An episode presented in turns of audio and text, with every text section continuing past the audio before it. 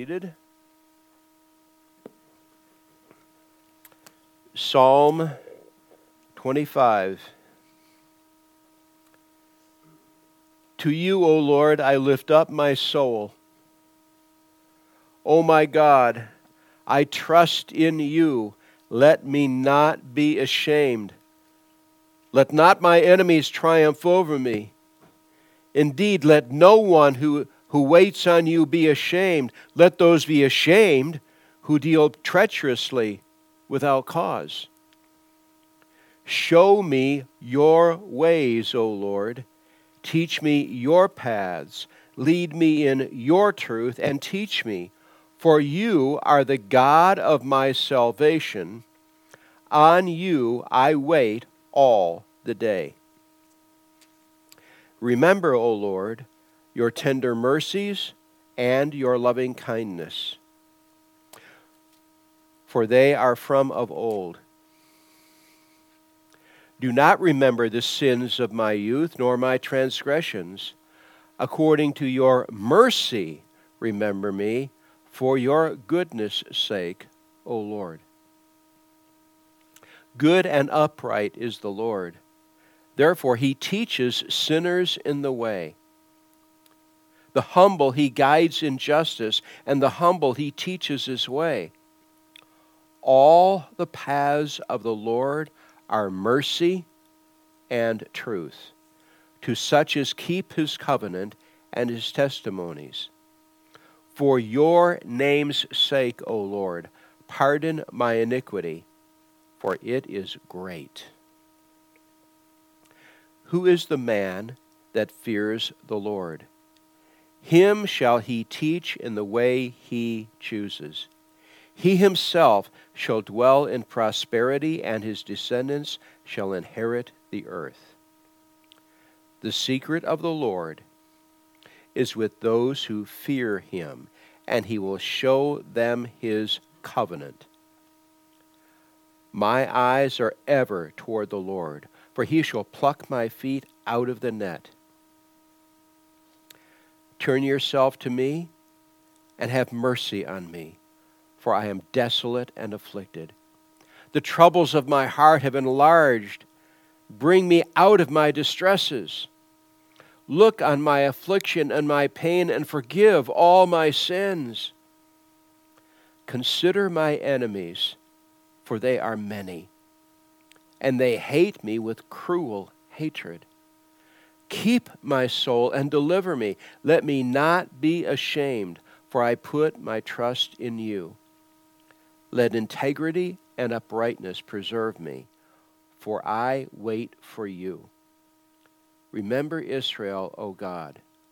Re, excuse me, redeem Israel, O God, out of all their troubles. Is that the God we need? Let's pray together. Our Lord, you are the God we need. We are children of mercy. We're the children of the merciful God, the God who declares, I love mercy. We ask that today you will show us your ways, your aggressive mercy and grace with which you sought us and brought us home on your shoulders rejoicing. We ask that we will leave here today with a deeper, clearer understanding of who you are and what you do and an understanding of how we can walk with you in this place in a way that brings praise to you and deliverance to your people. That is a something that only you can supply to us. And so we pray to you for this outcome, that you may be glorified and we may be delivered into your glory. We ask this of you for this outcome of you, good shepherd, God the Father, God the Son, God the Holy Spirit. Amen.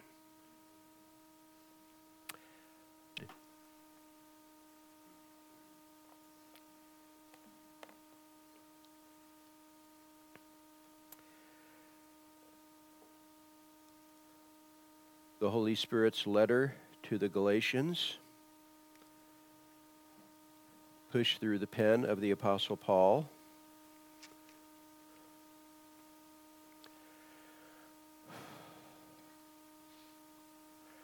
I really appreciate the choruses, the, the hymns that we sang earlier.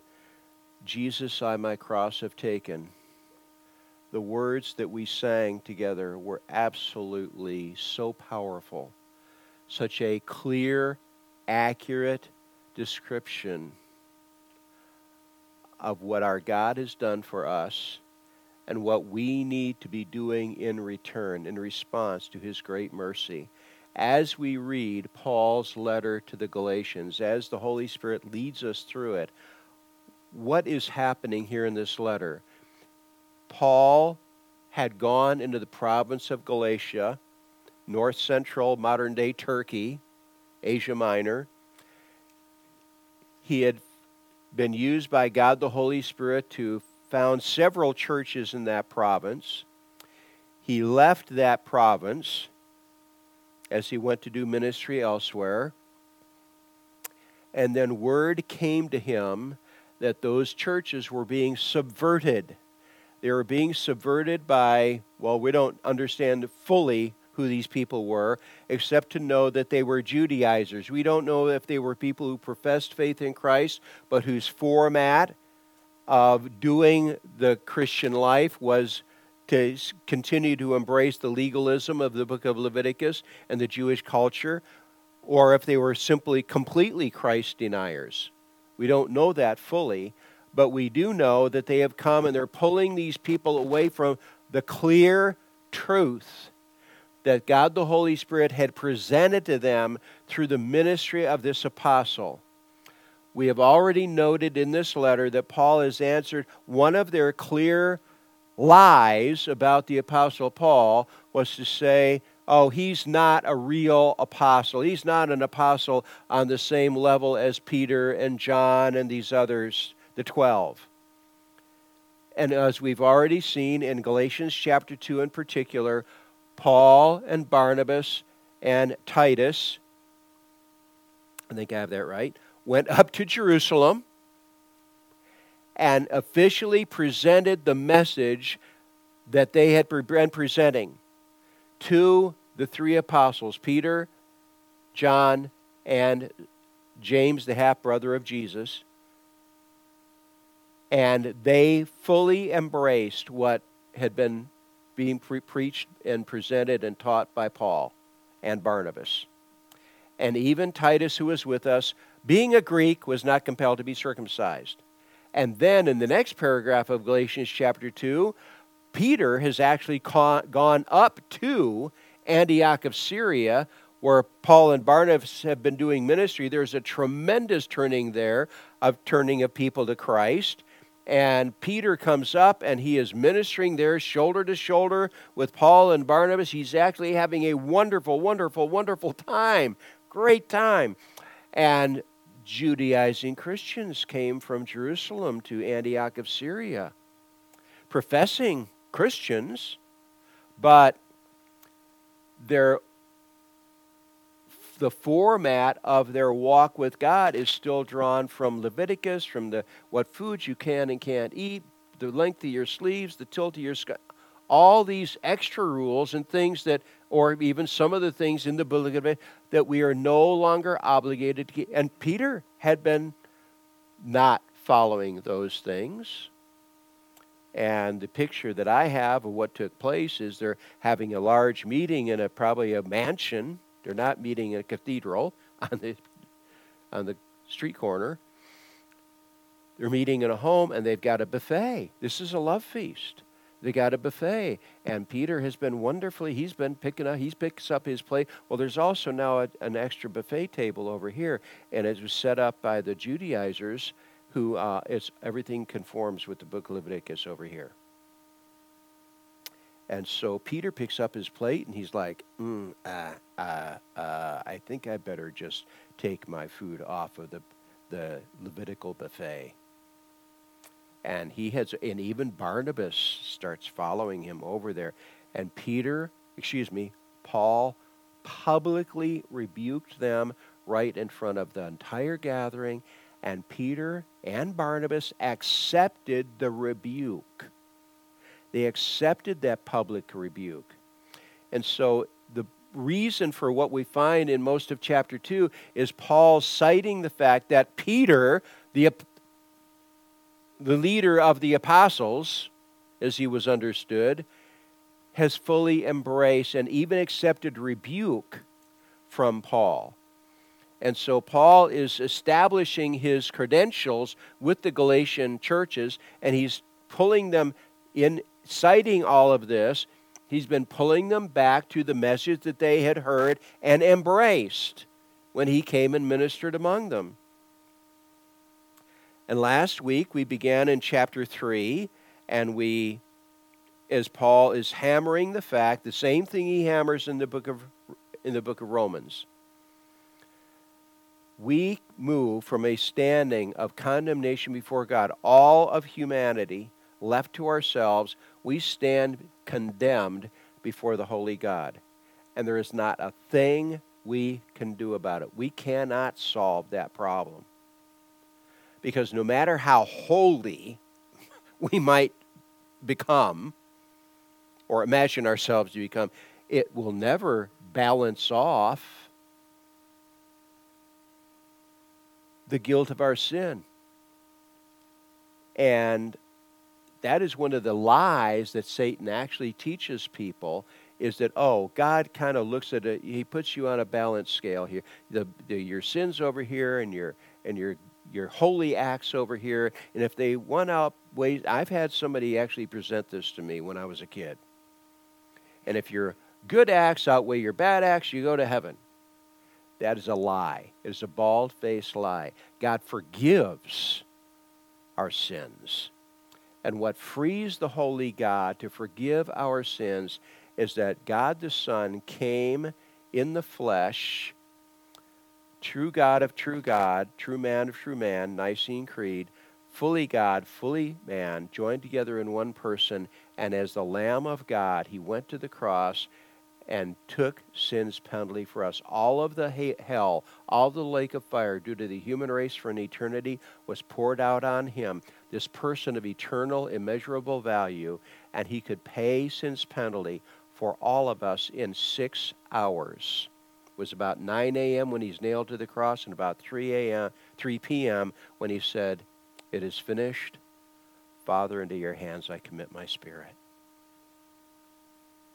he had gotten it done. What do I need to do? What does the Holy Spirit incentivize me to do? Is to abandon my own self righteousness and cry out to God for mercy, for forgiveness, based on the freedom He now has to grant me that because of what His Son did for me on the cross. The gospel, the good news is that Jesus of Nazareth is God come in the flesh and he paid sin's penalty for me.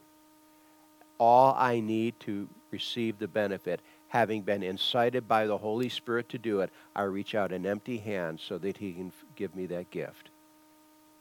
That's the mercy of God in action, the mercy of God on the cross, but also mercy of God in my own life. We have been we prayed just a few minutes ago for people who are not responding to the gospel, that God would give them a responsive spirit. That is as much a gift he gives us as what he granted to us on the cross. The one was the gift on the cross, the other is a gift within our own walk on this planet. And so that is where we find a welcome with God. Chapter 3, verse 15 the Apostle Paul continues with his presentation Brethren, I speak in the manner of men. Though it is only a man's covenant, contract, yet if it is confirmed, no one annuls or adds to it. Now, to Abraham and his seed were the promises made. He does not say, and to seeds, as of many, but as of one, and to your seed, who is Christ. In this I say that the law, which was 430 years later, cannot annul the covenant that was confirmed before by God in Christ that it should make the promise of no effect. For if the inheritance is of the law, it is no longer of promise, but God gave it to Abraham by promise. Now there are two major covenants in the that are represented, spoken of in the Old Testament, that we can give God praise and thanks for. One is the new covenant, which is described in Jeremiah chapter 31, beginning in verse 31. This is the new covenant I will make with you, says the Lord, not like the covenant on Mount Sinai, which you shattered in every conceivable way. I'm going to make a new covenant with you. I will, I will, I will your sins and iniquities remember no more. It is all on God. All you need to do is receive the benefit. But there is another covenant that that arises from, and that is the Abrahamic covenant disclosed in both Genesis 12 and Genesis 15. Genesis 12. God calls this fellow Abraham and says, Abraham, I am going to bless you. I'm going to give you a land. And then he describes the land. It is the western third of the Fertile Crescent. It's from the River Euphrates all the way down the uh, western, Medi- excuse me, the eastern Mediterranean coast, all the way to the Wadi El Arish, that little uh, ravine that you cross going into. It's not the Nile. It's going into Egypt. It's the western third of the Fertile Crescent, one of the most agriculturally productive places on the planet. I'm going to give this place to you, and I'm going to, I'm going to give you a land. I'm going to give you a seed. I'm going to give you descendants. Uncountable. He later expands on this in chapter 15. If you can count the number of grains of sand on the seashore, you can count the number of your descendants. If you can count the stars in the heavens, you can count the number of your descendants, and you can't do either one. I'm going to give you a land. I'm going to give you a seed. But notice it's seed singular. Now, even in the English language, seed, what's that truck loaded? It's loaded with seed. Well, you know it is not just one. the word seed can be one or it can be a multitude. It can be a lot, a whole wagon load. Seed, land, I'm going to give you a seed. I'm going to give you a blessing. And all the nations of the earth will be blessed because of you and what I do through this blessing. But notice, as what Paul is camping on here is seed as of one. Now, who is, there is a descendant of Abraham that's going to make it all possible. What's the full Abrahamic blessing? What's the most basic part of it? Is forgiveness. What do we find in Genesis 15? Abraham had a problem. God promised him a seed. He's married to this woman, Sarah. Abraham, at the time, is about 90, 91 years old. His wife is 10 or 11 years younger than him. And he's sitting there in his tent, and they still don't even have one child. and he's sitting there, Lord, it's in the dark. He's in his tent. Lord, he's just in despair. And God says to him, I'm going to give you a seed.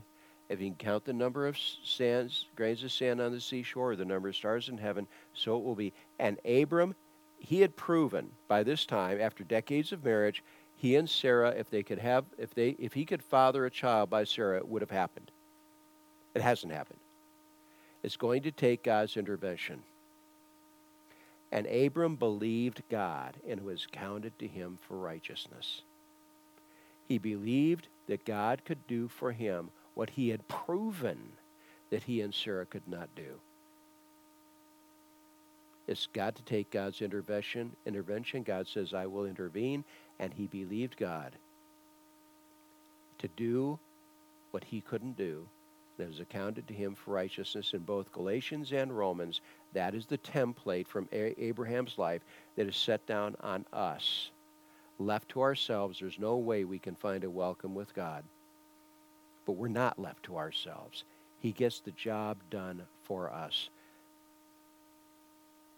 And we transfer our trust from our own efforts to nothing but the work of Christ on the cross, and suddenly we discover we have a glad welcome with God as of that instant, forever. God does what we can't do.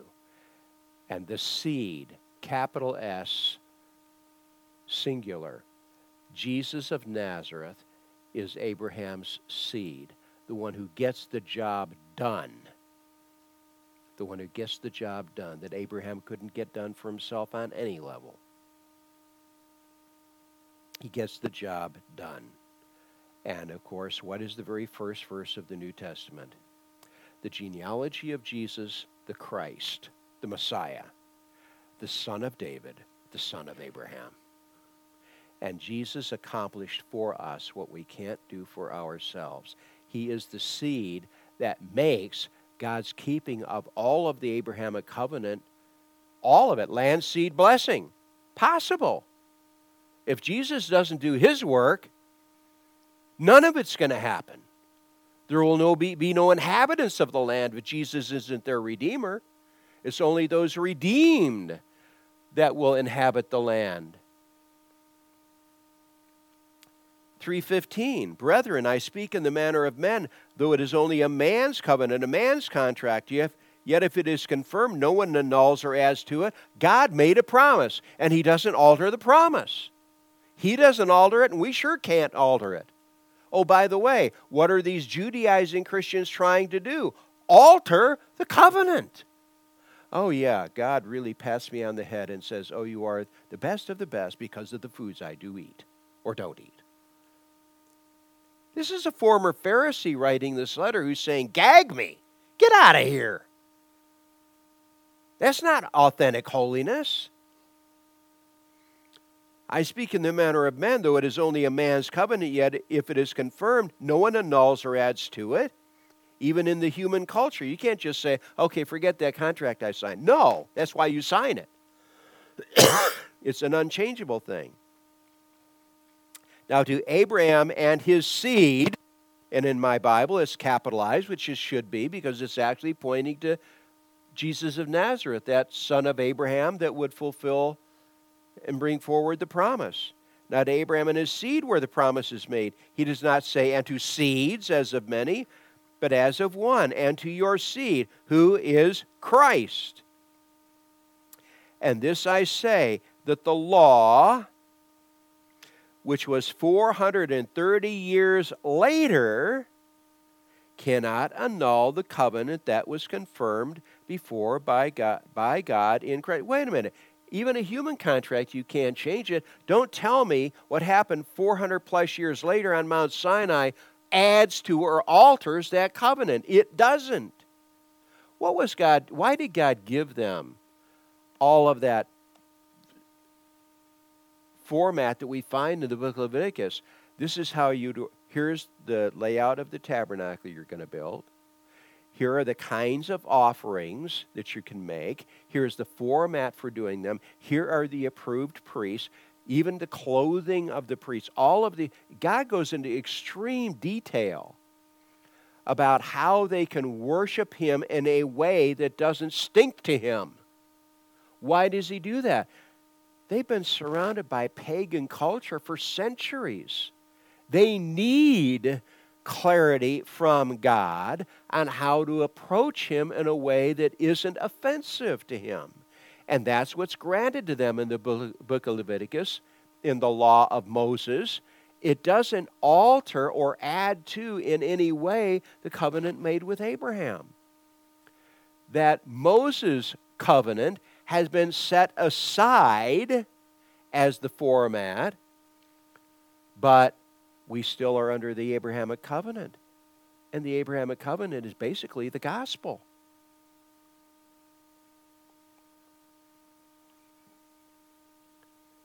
And this I say that the law, which was 430 years later after God's Abraham, cannot annul the covenant that was confirmed before by God in Christ. That it should make the promise of no effect. The law doesn't set aside the promise of and the covenant we have with God through Abraham is a covenant of promise. Come to me with Abraham's faith, and I will give you Abraham's blessing. And the and the holy God has the freedom to bestow that because the greater seed than Abraham, the seed with the capital S, the Christ, got the job done on the cross that gives his holy Father the freedom to forgive. All we need to do is believe, trust in that statement, that promise, and the benefit is ours. For if the inheritance is of the law, it is no longer a promise. It's uh, based on our performance, which will never be good enough. But God gave it to Abraham by promise. And that Abraham that format that God gave to Abraham is still the format that we walk in. What purpose then does the law serve? Well, Paul's saying that doesn't mean the law has no importance. It does. What purpose then does the law serve? It was added because of transgressions till the seed should come to whom the promise was made, and it was appointed through angels by the hand of a mediator.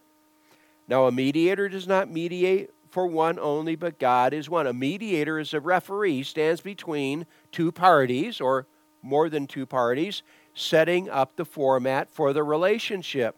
well, the law was a temporary format set up on Mount Sinai, from Mount Sinai, as Moses came down with the Ten Commandments, but also all of the rest that God commanded, as it's found there in the law of Moses. But the law was added because of transgressions so that we could worship, they could worship God in a format that wasn't uh, annoying and offensive to God, but also here is, you know what? Ten Commandments. To some of those people, that was actually new information. don't murder, don't commit adultery, don't steal, don't. Are you good at making excuses for yourself? I sure am. That's why we have the Ten Commandment you shall not covet your neighbor's life, wife, stuff, reputation.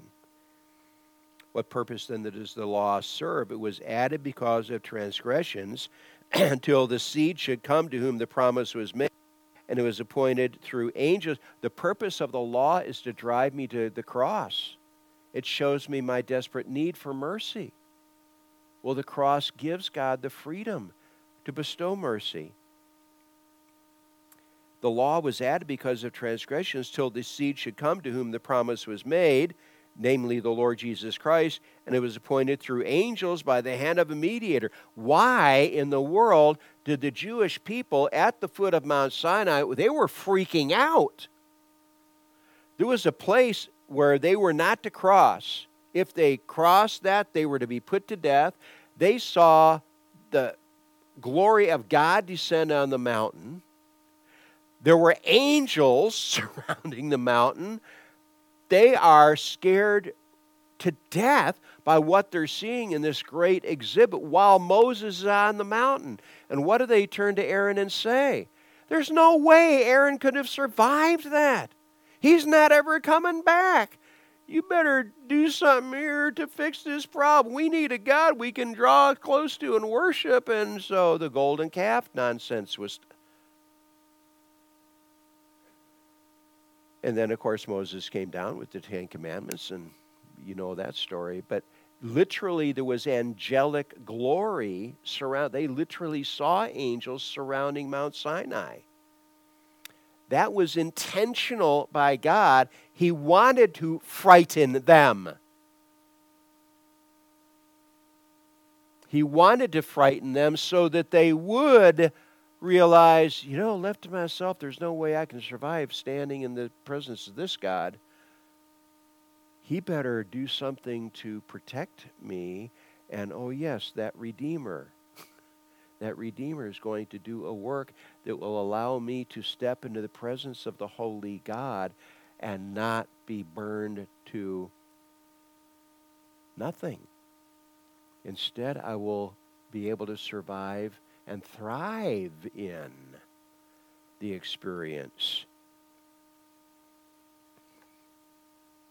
What purpose then does the law serve? It was added because of transgressions, till the seed should come to whom the promise was made, and it was appointed through angels by the hand of a mediator, namely Moses. Now, a mediator does not mediate between one only, but God is one. A mediator, God is on the one side and we're on the other. Is the law then against the promises of God? Did God somehow make a mistake that distract? No, not properly understood. Properly understood, the law drives us to the God of mercy, to cry out for mercy. Is the law then against the promises of God? Certainly not. For if there had been a law given which could have given life, truly righteousness would have been by the law. If God could have just said, oh, yeah, you just jump through these hoops and you just kind of do this. But that wasn't possible. The authentically holy God, his righteousness, his holiness must be satisfied in regard to authentic human sin that has to be addressed fully, completely. And it was only addressed when Jesus, God the Son, Jesus of Nazareth, God the Son, went to the cross as the Lamb of God and took upon himself the judgment due to us, giving his Father the freedom to forgive. If the law had been given, if there had been a, if there had been a law given which could have given life, truly righteousness would have been by the law, but it wasn't possible. But the scripture has confer- confined all under sin, that the promise by faith in Jesus Christ must be given to those who believe. What role do I place, eh, do I occupy in stepping into a place of welcome with God? I simply believe. I simply have faith. And as I've repeated over and over again, the word translated believe, the word translated faith is the same word in the Greek text. It's pistis and as the noun and pisteuo as the verb. We believe. We, we place our trust in what Christ did and we receive the benefit. We abandon our trust in our own works in favor of his work. And God steps us into a place of welcome with him. But the Scripture has confined all under sin that the promise by faith in Jesus Christ might be given to those who believe, who place their trust there. Before faith came, we were kept under guard by the law, kept for the faith which would afterward have been revealed. And most of us, or many of us, even if you weren't, even if you didn't have the Ten Commandments posted on your the wall of your house, uh, your your parents had rules no matter where you are in the culture, even if you're a guy out on the street, there are rules. The police enforce them. Everybody lives in a format of rules of some kind or another, and we fail them all. But faith, before faith came, we were kept under guard by the law, kept for the faith which would afterward be revealed.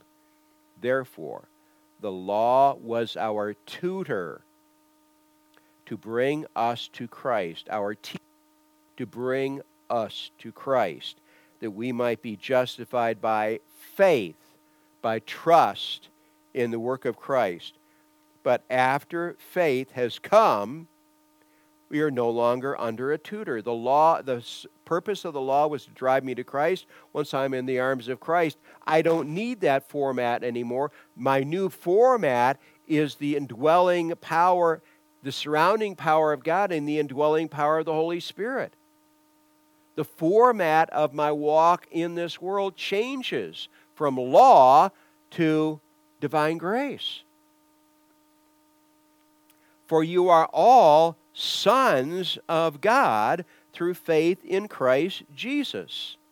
Now, as I've noted before, the term in the Greek Roman Jewish world, in the first century Roman Greek world, was the word son meant heir of the estate. It meant heir of the estate. We become heirs of God, sons worthy of an inheritance, having been made worthy by his mercy and grace. We become sons through faith in Christ Jesus. Our sole interaction is trust, faith in the work of Christ, and we suddenly step into the place of being heirs of God. We're not just allowed barely inside the castle gate. We're brought right up to the head table. He embraces us in his arms. He gladly welcomes us. He loves mercy. He loves us. He loved us so much, He sent His Son to pay sin's penalty for us. Folks, even in a million years into eternity, our minds and hearts will never fully get wrapped around that reality. That's too enormous. How much does God love me? He sent his son to endure hell for me on the cross? For you are all sons of God through faith in Christ Jesus. You are heirs of him. And that's what that word meant to the Galatians a full heir in his household. For as many as were baptized into Christ Jesus, united with him, have put on Christ. God looks at us as if we were little Christ's. I'm not sure even the word little should belong there. As if we were his son, as if we had lived that life. Of, he took his son's righteousness and attached it to us. This is my beloved Son in whom I'm well pleased, said God the Father in, to the hear, in the hearing of John the Baptist. This is my beloved Son in whom I'm well pleased. He will look at us and say, This is my beloved Son in whom I am well pleased. Not because of our performance, but because of his Son Jesus of Nazareth's performance. Folks, that's immeasurable. That's mind and heart stretching. That's the gospel.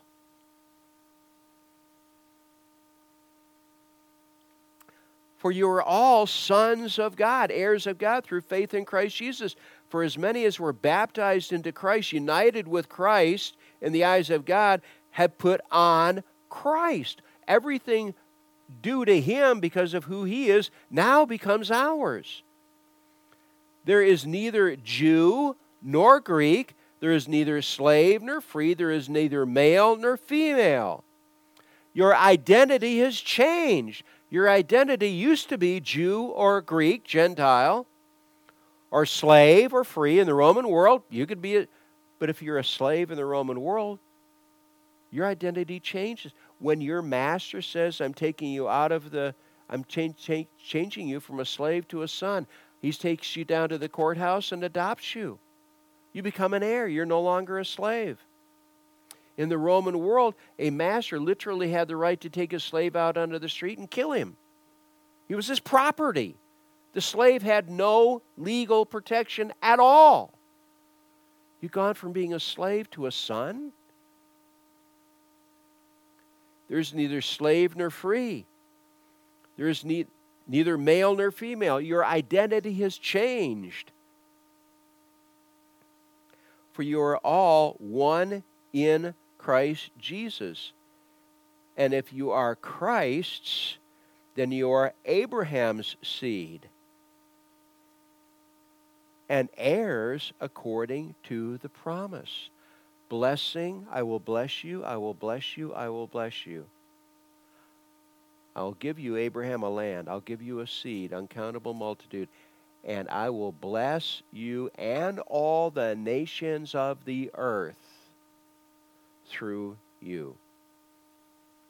Now I say that the heir as long as he is a child, does not differ at all from a slave. And in fact, that was true.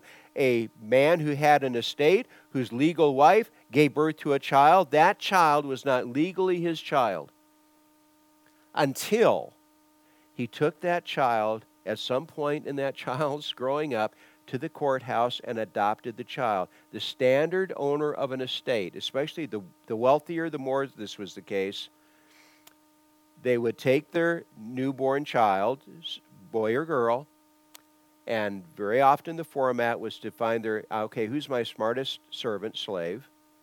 Okay, I'm assigning you the task, servant slave, of training my child and how to be a responsible, intelligent adult so that the day will come when I can take them with confidence to the courthouse and adopt them because I sure don't want to make an heir of the I don't want to offer my estate to a knucklehead.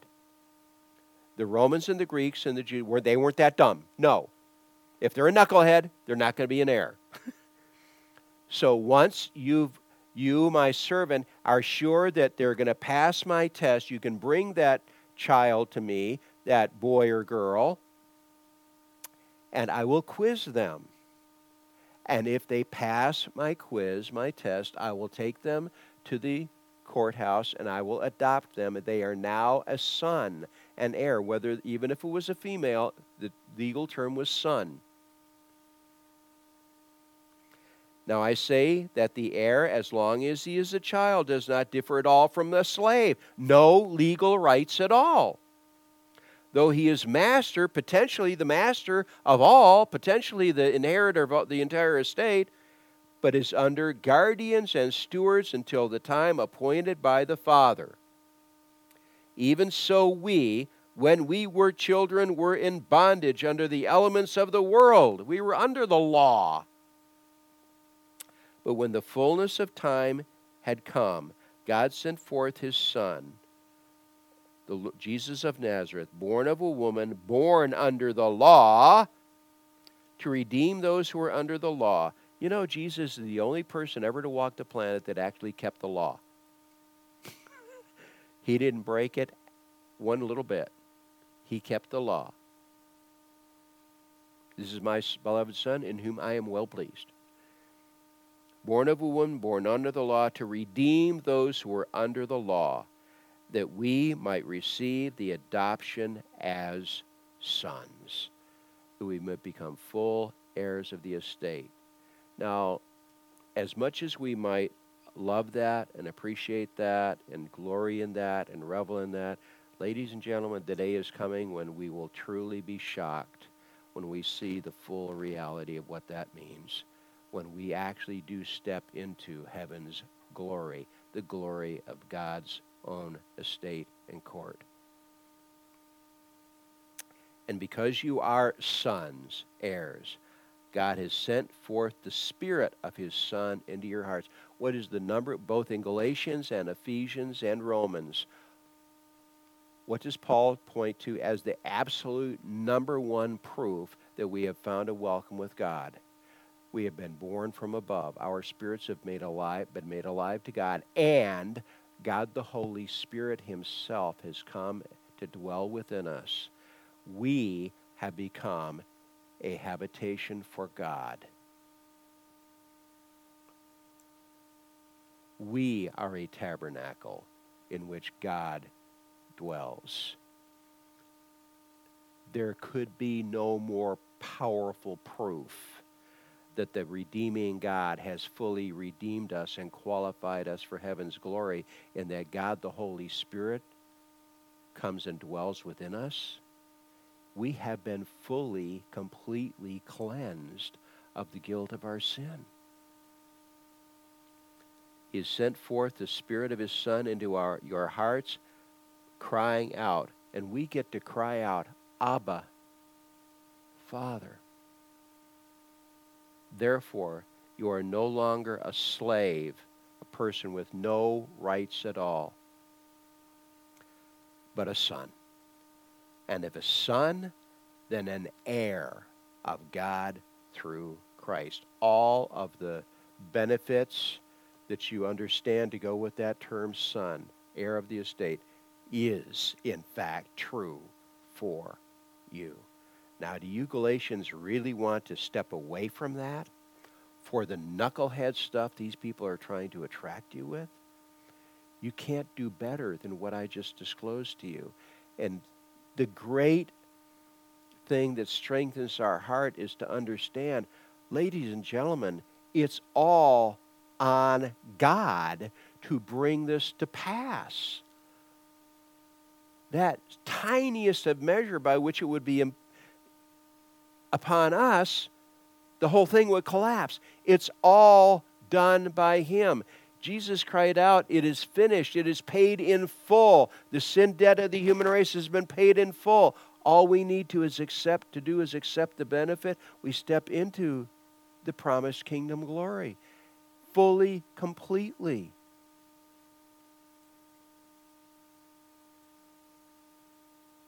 And all God's people said, Amen. And hallelujah. All right, our Lord. Whew. the good news, the gospel truly is good news. We ask that you would enable us, by the help of your Holy Spirit, to keep this understanding alive and thriving in our minds and hearts in the week to come. That you will enable us to walk in the joy that comes from the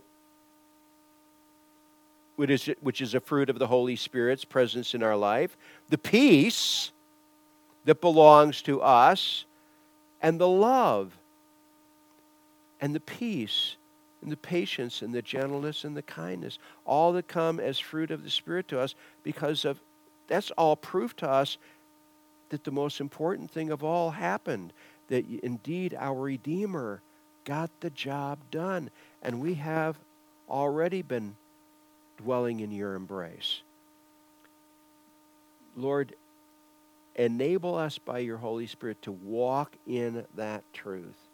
And that as we do that, please enable us to walk by the strength of your Holy Spirit in imitation of you with a spirit of mercy